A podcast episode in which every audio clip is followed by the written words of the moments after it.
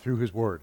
And so we anticipate his activity in all this, and it's a privilege to be able to serve in this way, and I uh, recognize my need for his grace. So shortly uh, we're going to pray, but uh, before we do that, as we're going through this series, we're just starting in 2 Corinthians, and, and so last week we looked earlier in chapter 1, and, and we saw um, Paul as he starts this letter. Uh, in his introduction, right away, kind of goes right after the, the main issue that it's in our weakness that we learn God's strength. And so he tells his own story in that and his own experience of how, uh, for him and really for all of us, it's in the darkest moments of life that God works in our lives to teach us not to rely on ourselves, but on God who raises the dead. So it's in our darkest moments, in our moments of weakness and struggle, that we find the greatest strength. That's the truth of this whole letter. And so Paul right away starts into that. And now what's going to happen is he's going to start to transition to some of the specific issues with the church in Corinth.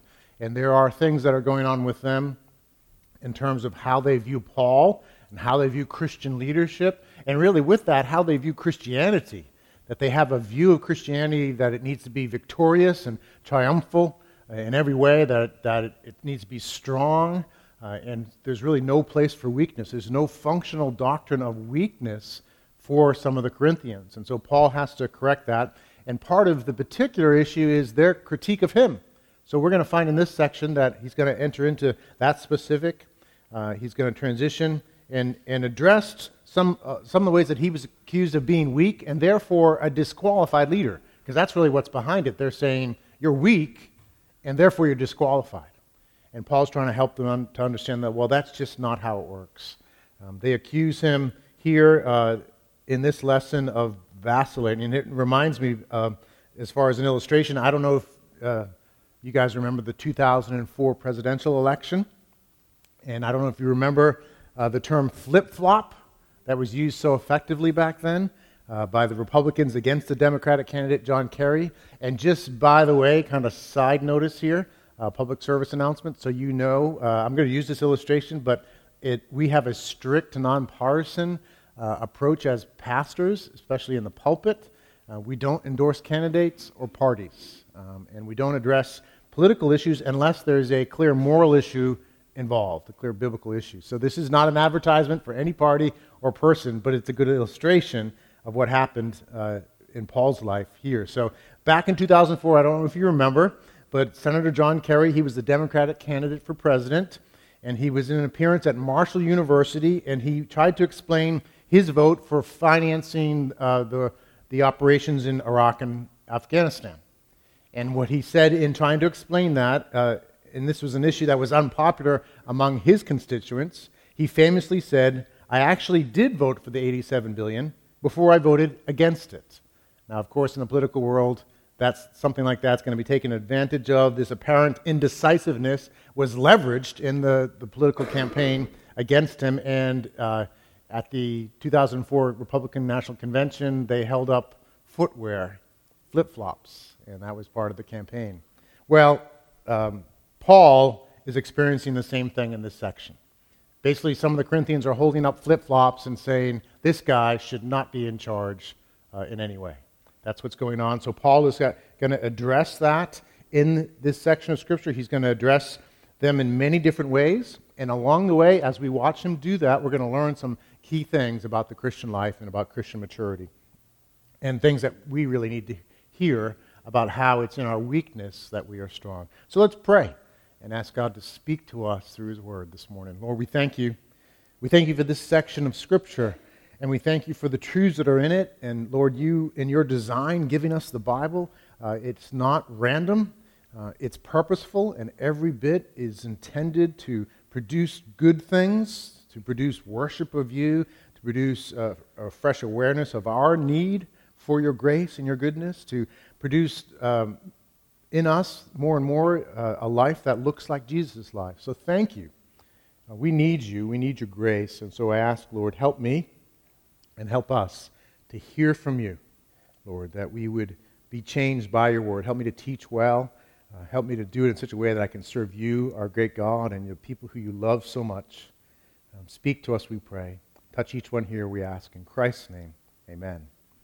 Amen. Starting in chapter 1, verse 12, and then heading to the end of the chapter, Paul says, For our boast is this, the testimony of our conscience, that we behaved in the world with simplicity and godly sincerity, not by earthly wisdom, but by the grace of God, and supremely so toward you. For we are not writing to you anything other than what you read and understand, and I hope you will fully understand just as you did partially understand us, that on the day of our Lord Jesus, you will boast of us as we will boast of you. Because I was sure of this, I wanted to come to you first so that you might have a second experience of grace. I wanted to visit you on my way to Macedonia and to come back to you from Macedonia and have you send me on my way to Judea. Was I vacillating when I wanted to do this? Do I make my plans according to the flesh, ready to say yes, yes, and no, no, at the same time, as surely as God is faithful, our word to you has not been yes and no.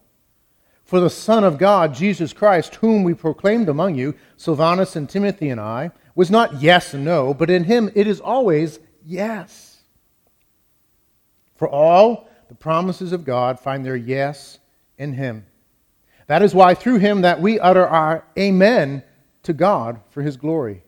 And it is God who establishes us with you in Christ and has anointed us and who has also put his seal on us and given us his spirit in our hearts as a guarantee. But I call God to witness against me. It was to spare you that I refrained from coming again to Corinth. Not that we lorded over your faith, but we work with you for your joy for you stand firm in your faith. God's word from 2 Corinthians 1 12 through 24. We learn in this section that Christian leadership and really Christian maturity isn't about being all knowing or all powerful, but it's characterized by simple, sincere, and straightforward proclamation in word and deed of the glories of God in Christ. Christian leadership isn't about being all powerful uh, and, and having it all together, but simply pointing to the one who does. Paul says basically it's simple Christ centered leadership and nothing more. That's the point here. And so let's go through the storyline uh, of this section and learn these lessons as we go. So, first, I want to talk about this accusation that's against Paul. So, the, there's, it's, we see it throughout the section. We'll kind of be moving around the section. First, the accusation in verses 15 and 16. As you look there, Paul is speaking of uh, what had gone on, what he wanted to do, some of the background. So they're accusing him of vacillating in his plans. So we can look at the plans. In verses 15 and 16, he says, uh, I wanted to come to you first so that you might have a second experience of grace. Paul had been with them for 18 months, about two years previously. And he had been there, and he and his team, and God had used them to proclaim the gospel. Lives had been transformed uh, probably hundreds, maybe even thousands of people. There was a new church that started. There was new life and wonderful things going on, uh, powerful experiences of the Holy Spirit. So he was with them, and they had experienced the grace that comes to us through Christ.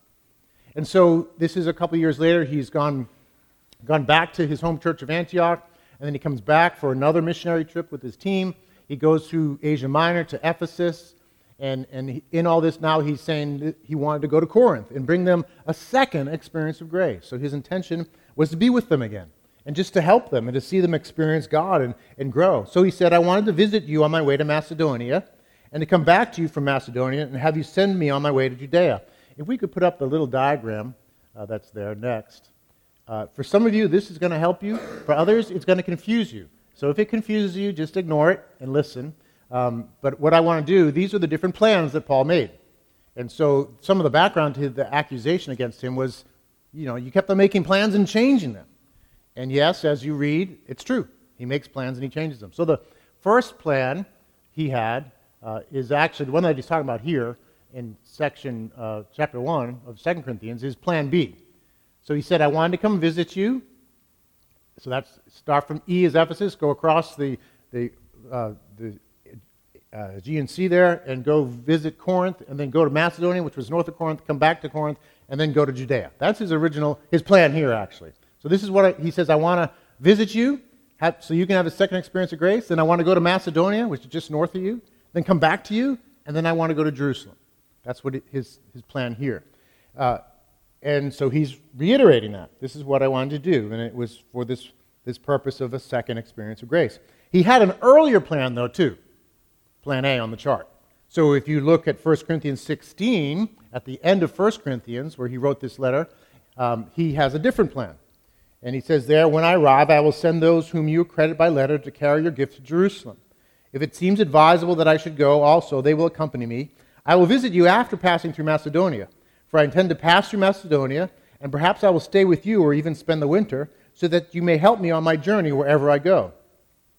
Uh, for I do not want to see you now just in passing. I hope to spend some time with you if the Lord permits. But I will stay in Ephesus until Pentecost. So at the end of 1 Corinthians, he has a different plan. That's plan A.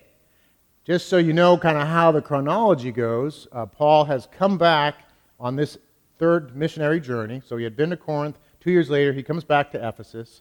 And then he's saying all these things from Ephesus. All right, he comes back to Ephesus and he starts to hear about things in Corinth and he knows that there's trouble. And so what he does is he first he writes a letter, um, a short letter, to help them. He sends that to them. Um, that has some effect, but it brings some confusion. So then he writes another letter. That letter is called 1 Corinthians by us. It's actually the second letter in, in what Paul has written, but anyhow, we'll stick call it 1 Corinthians. All right? And then um, that kind of helps, but, but it doesn't help entirely. And so he actually makes a visit to them, another visit. We're going to talk about that. And it, things don't go well. It's called a painful visit. Um, and, and then he goes back to Ephesus, and then he writes another short letter. It's called the Painful Letter, and it actually produces some changes there. And then, uh, and then he moves to Macedonia, and he writes Second Corinthians. So he's, he's on his way, really, to Corinth when he writes Second Corinthians. So this is all happening. These are all the plans that are going on. So he first says, Plan A in 1 Corinthians, I want to go to Macedonia, come to you, and then go to Jerusalem. And he's saying, I want, I, I'm looking forward to being with you guys, and there's a collection that they're, they're gathering for the church in Jerusalem. So he's going to come to them, and then they're going to send him to Jerusalem with his team to bring that gift. So that's the first plan. Then plan B is we just read in 2 Corinthians 1. All right? And then what actually is happening is the third one. The actual travel plan is that he went there for the painful visit, came back, wrote the letters in between, and now he's going to Macedonia. He's sending a letter to them, and he's going to go visit them. That's the background here. Now, that may all be confusing, and that's okay, because the point isn't try to, to try to figure out how all the plans work. It's to understand that there were actual plans that got changed by Paul. That's the background. And that was the grounds of their accusation against Paul. That basically you're vacillating. You, you say one thing and you do another. What's the deal? Um, it's the basis of their attack. So Paul in verse 17 kind of reiterates what they're saying he says, Was I vacillating when I wanted to do this? Do I make my plans according to the flesh, ready to say yes, yes, and no, no at the same time? So he's kind of reiterating what they were saying. And it's likely that they were using Jesus' teaching in Matthew 5 37, where Jesus says, uh, Don't take oaths, don't make oaths, but let your yes be yes and your no be no. And they were taking that and were saying, This guy, his yes is no and his no is yes. He changes his plans. Who wants to follow a guy like this? And, and so he's accused of flip flopping. Um, and, and yet, it's important to, to notice that Paul is not making any oaths in his plans here. Matter of fact, in one context, he says, if the Lord permits, right? So there's no oath. There's no, I will. I'm going to do plan A. It's the, if it's the last thing I do, I know it's plan A. He doesn't, he never does that. He never presents it like he's infallible in his plans.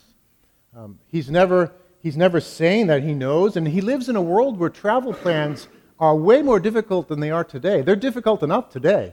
You can say, you know, I'm flying to California tomorrow. You could go to the go to Logan Airport and you could find that your flight is canceled, right? You have no control over that.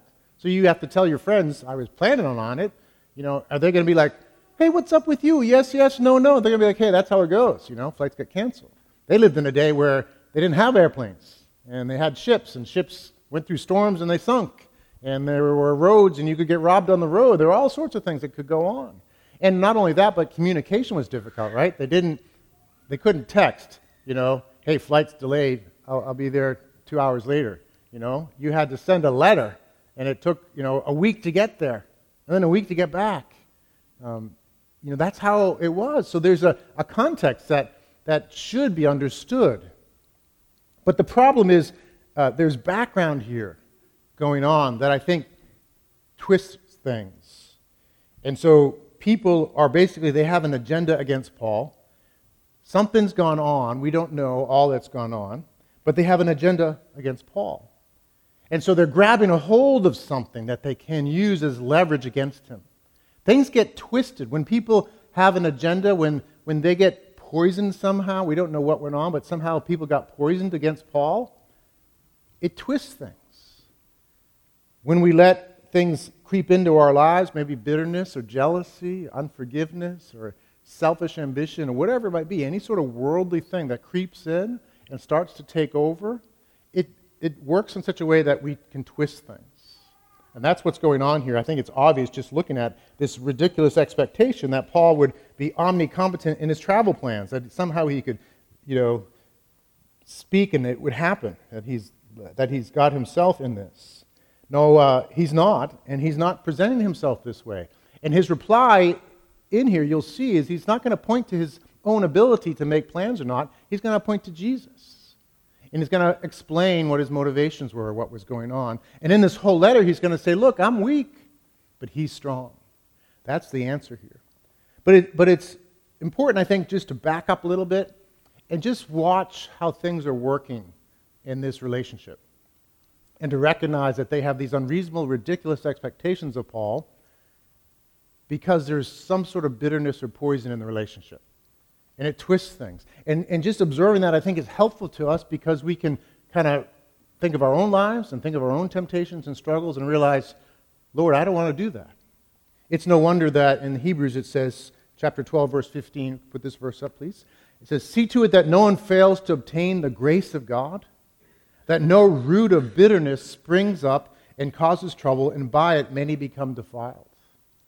So don't miss the grace of God. Don't miss the fact that you've been forgiven for so much. And you can live in that forgiveness, receive it, and extend it to others. Don't miss that. Don't fail to live in that. Don't fail to live it in every situation. Because otherwise, what may happen is you'll see a root of bitterness spring up and cause trouble and defile many. It'll be this poison that, that seeps in and seeps into your relationships and seeps into how you relate to others. It can happen. And it can happen over the silliest things. I've told this story before. Maybe some of you weren't here when I told it. In the 1890s, there was a small Baptist church in western Kentucky, Mayfield County, Kentucky. The church had just two deacons and then one pastor. And these two men seemed to be constantly arguing and bickering uh, over everything. On one particular Sunday, one of the deacons put up a small wooden peg on the back wall so the pastor, when he came in, could hang his hat there. When the other deacon came in, discovered the peg, he was outraged. How dare someone put a peg in the wall without first consulting me? The people in the church took sides with the different deacons over the peg at the back of the room. It eventually split the church into two separate churches, and for up to 100 years later, the two churches were known as Peg Baptist Church and Anti Peg Baptist Church.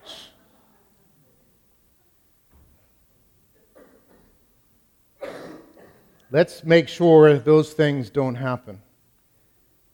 Let's remember that our biggest issue isn't where we hang the hat or not.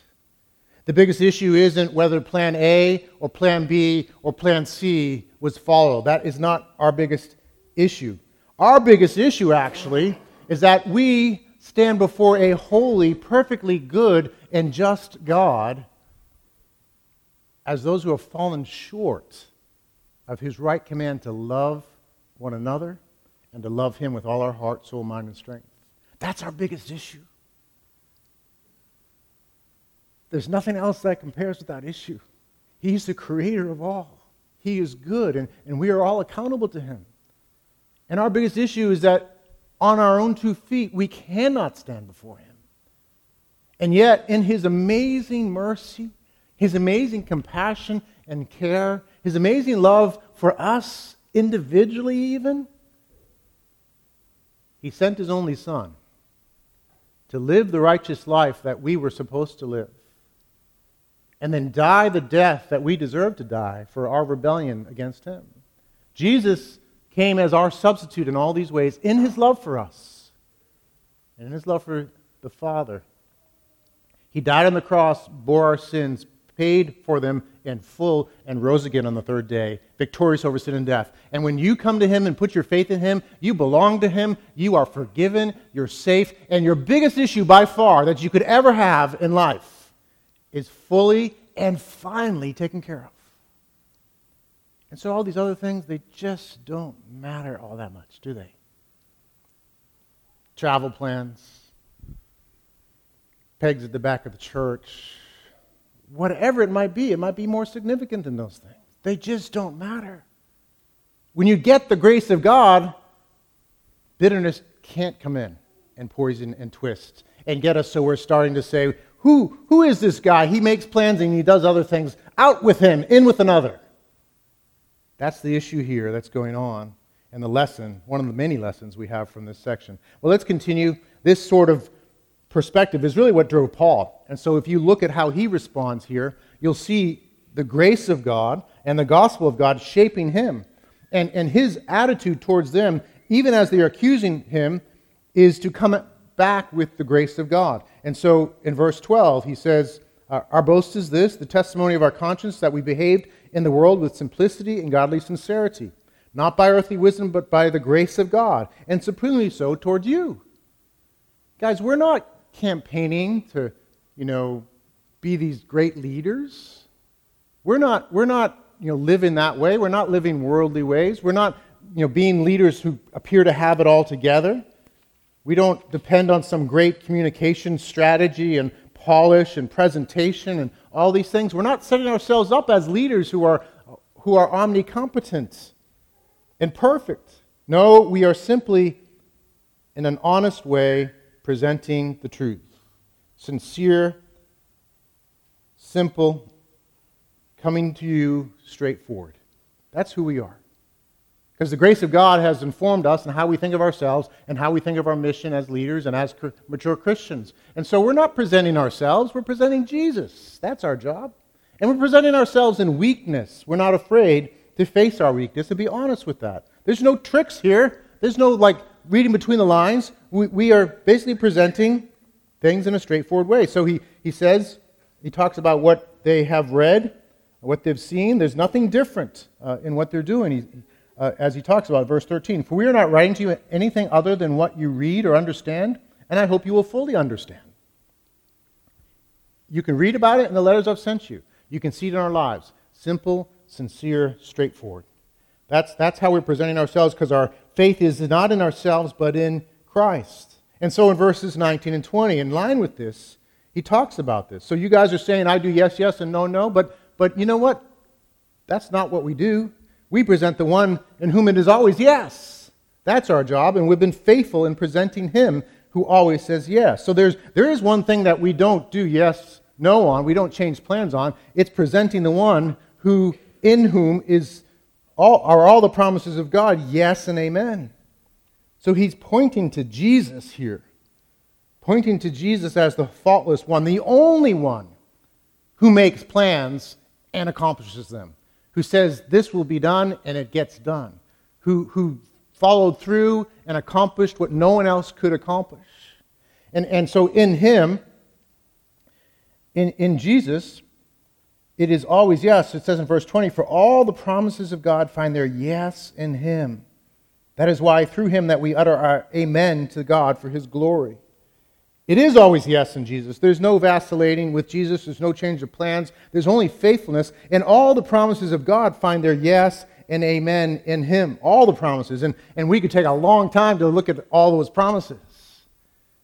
There's promises from the very beginning when, when Adam and Eve, or, or the first humans, had fallen in sin right away, there was a promise that, that the, you'll crush the head of, of the Satan. He will attack the heel.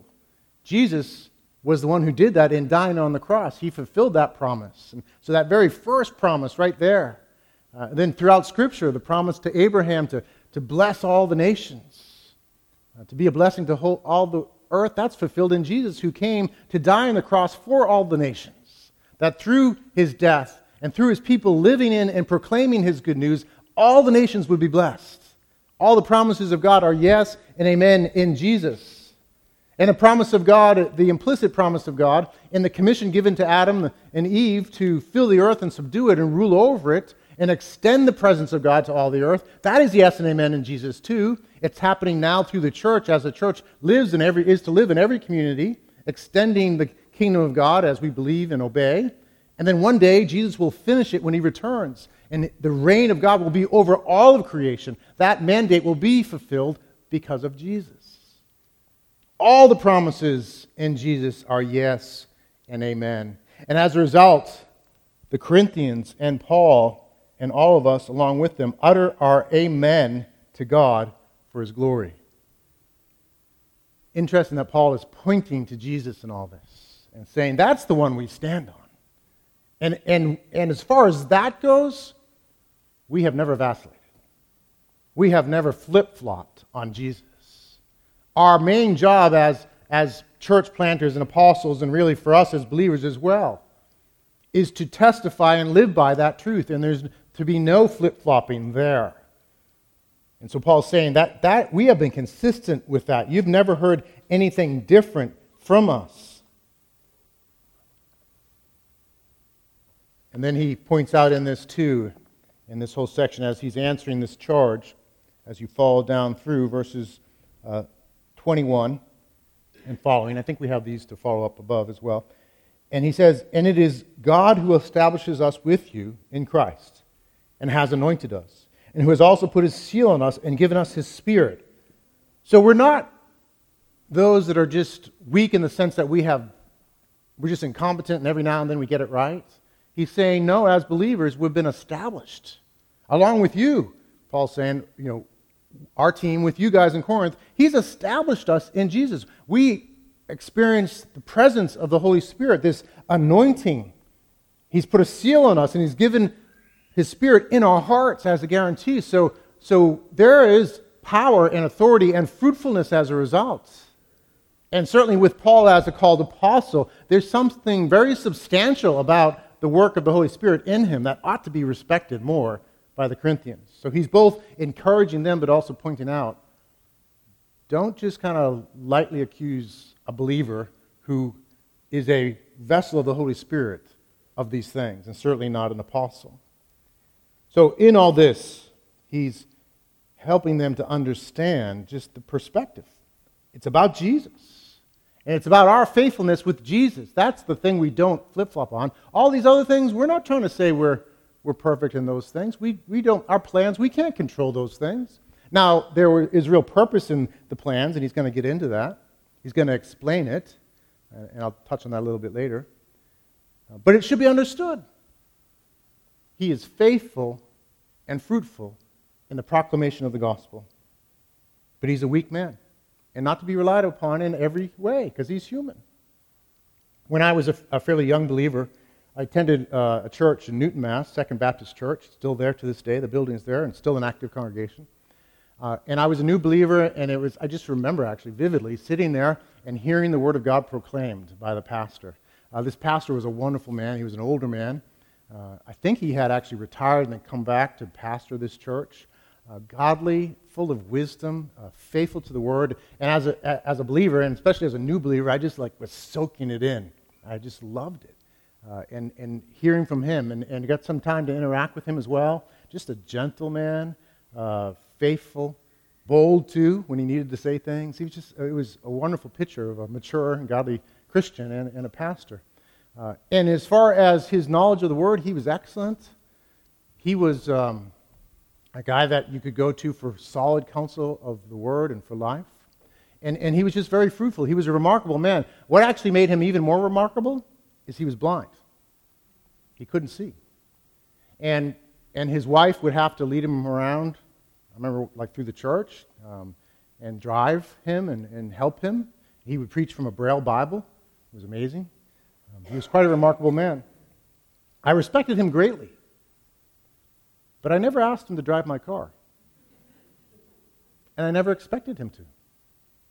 His weakness was not having sight, physical sight. And I understood that implicitly. But when it came to faithfulness to the gospel, he was outstanding. And faithfulness to the word, he was outstanding. That's what Paul's getting at here. We don't look at, to people, any human except for Jesus, to be faultless. We understand we're weak, but there is a gospel that is true and strong, and, and, and leaders certainly are called to be faithful in that. But God uses weak people to do powerful things. And so let me ask you in this point how about you? Do you hold reasonable expectations for others? Do you hold reasonable expectations for others? Certainly, the first application is for leaders to understand that church leaders are weak. They're called to be strong in certain ways, and they have to be by grace, but in many ways they're weak. Do we hold reasonable expectations? Do we hold reasonable expectations for those maybe in authority over our lives in some ways? I think of uh, teenagers with parents. You're growing and you're starting to realize, okay, they're just human like I am. Are you holding that in a reasonable way where you respect their authority and where they're called to, to be an authority, but you know that they're weak, and, you, and that doesn't diminish your respect and your desire to support them? How about for yourself? Do you hold reasonable expectations for yourself? To realize that you're weak. Only God is strong. And yes, He will use you to do powerful things by His grace, but not in every way and at all times. Do you get really mad at yourself when you fail in some small way? Maybe you need to understand these truths in 2 Corinthians more and live in light of them. Final point Paul's goal in all this. It's just interesting to read through and see his heart and see what he's after. He was a man actually of great authority, and he, he had experienced some amazing things. He had reason to be very confident of himself and, and to even uh, deal harshly with the Corinthians if he so choose. I mean, he's a man, he had personally seen and interacted with the risen Christ himself. I mean, Jesus, just like the the 12, he had, he had interacted with the risen Christ. He had seen the risen Christ. He had ascended to the third heaven. And, and the third heaven just basically means it's the throne room of God, where God dwells with, with the saints and angels in, in glory. He had ascended there and been part of what was going on. And he says later he, he heard things that he can't repeat. And man, I just, what were those things? They must have been amazing. He heard amazing things he's not allowed to repeat. And so he's had these revelations and this experience. He's seen Jesus. He's walked in amazing authority. He's driven out demons. He's led thousands to Christ. When there was a, one guy who opposed him uh, vehemently as an enemy of God, he spoke a word and the man was blinded. I mean, this is Paul. Great power, great authority. And yet, if you look through the paragraph, you don't see him asserting that authority in that way, do you? He's gentle, he's patient, he's amazingly humble. And, and so he talks about in verse 14, we just go through these verses, I think we have them up. Uh, verse 14, he wants to boast of the Corinthians on the final day. He's looking forward, he's not boasting about himself. Hey, I saw, I saw Jesus face to face. You better follow me. Stop being ridiculous about these plans. I'm the one who saw Jesus. No, I'm looking forward to boasting of you. I love you guys, and I'm going to boast of you on that final day. That's my goal. Um, he wants to be with them. Why? To to rebuke them for what they're doing, their disrespect? No, he wants them to have a second experience of grace. He wants to be with them to bless them. And, and, and even the painful visit where he's there, he left. He left when he could have stayed and, and kicked butt and taken names, but he didn't. He left so that it could settle down and there would be a gentle repentance response later that would come. He responds to this, these ridiculous accusations about his plans with what? A proclamation of the good news in Jesus. He blesses when he's attacked. He tells them in verse uh, 24 He's not interested in domineering their faith. He wants to work with them. Interesting. I want to work with you. Why? For your joy. I want to see joy in your life. That's what I'm after. And then he affirms their stance in Jesus when he could have disputed it in verse 24. So it's just interesting to see all this woven through this whole response. When, when they've come after him with this ridiculous and really nasty accusation, how does he respond? Graciously, humbly. It's amazing. Now, if you know the story of Paul, he wasn't always that way. Formerly, he had been very judgmental. He had been very self righteous and even violent and had been part of killing people in the name of his own version of biblical faith. But God, in his great mercy, rescued Paul, and he was changed and humbled. And as a result, he could not help continuing to proclaim the wonderful grace of God. And he, and he continued to remember who he was and to continue to motivate him, having received the grace of God, even though he was a persecutor and violent. He couldn't help but, in that, ex- extend the same grace to others. He saw himself differently because of the grace of God. And so he says in 1 Timothy 1:15, "The saying is trustworthy and deserving of full acceptance that Christ Jesus came into the world to save sinners, of whom I am the foremost." That's how Paul sees himself. I'm the foremost. I, I, I persecuted. I did all these things. And I think in, in our own view, each of us should probably say the same thing. I'm the foremost sinner I know. Because I know my heart more than I know anyone else's heart. And when I look around at other people, even when they're accusing me, I don't see, like, oh, what a bad sinner. I see this sinner has been forgiven and rescued and now is loved and called a, a son, a child of God. And so I must extend to that accuser the same sort of grace. This truth empowered him to love others and to show them mercy when they didn't deserve it. If you really get mercy, if you really get mercy and grace, you'll not only receive it, you'll extend it. And that's what maturity looks like. You'll live in it yourself, being honest with your weaknesses and your lack, unafraid to address them and even reveal them. And you'll be eager and constant in extending the same mercy and grace to others. That's what Paul does here. He exemplifies what he says later to Timothy he says the Lord's servant must not be quarrelsome, but kind to everyone, able to teach, patiently enduring evil, correcting his opponents with gentleness. God may perhaps grant them repentance, leading to a knowledge of the truth. That's, that's what Christian maturity looks like. That's what it looks like when the gospel has gotten a hold of our hearts. It's incredible strength, isn't it? In weakness. It's grace and love in return for insult and rancor. It's simple and faithful gospel proclamation living in a world that demands performance, polish, and perfection. And all of us are called to this. And it only comes by His power. And that's where I want to finish before we transition. It only comes by His power. And if you're like me, you know I can't do this on my own. I can't generate this. As much as I even study the good news of Christ apart from God's power and kind of taking it from concept to reality in my heart, I can't do this. And so I just want to take a minute right now, actually, and just ask for God's power.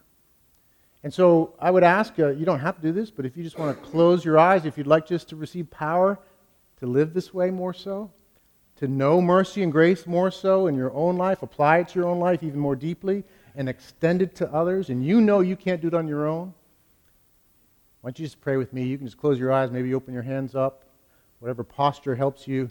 Uh, you don't have to do this. I don't want to force you to, but I also want to invite you to do this. Just to pray with me, we're just going to ask for help and grace. Lord God, it's amazing to look through this section and watch Paul's response when he's accused so unjustly. And it's a message for us and a reminder of the wonder of grace and its work. We thank you, Jesus, for what you've done, that you shed your very blood for our sins. Your, your grace and mercy to us is beyond measure. And when we understand this, we can live honestly ourselves and we can extend grace to others. Thank you. But we need your power to get this. So I ask you, our great God, Father, Son, and Holy Spirit, would you, even right now, visit us here and give us fresh power this morning to grasp your amazing grace and mercy. And fresh power this morning to willingly and even eagerly extend it to others.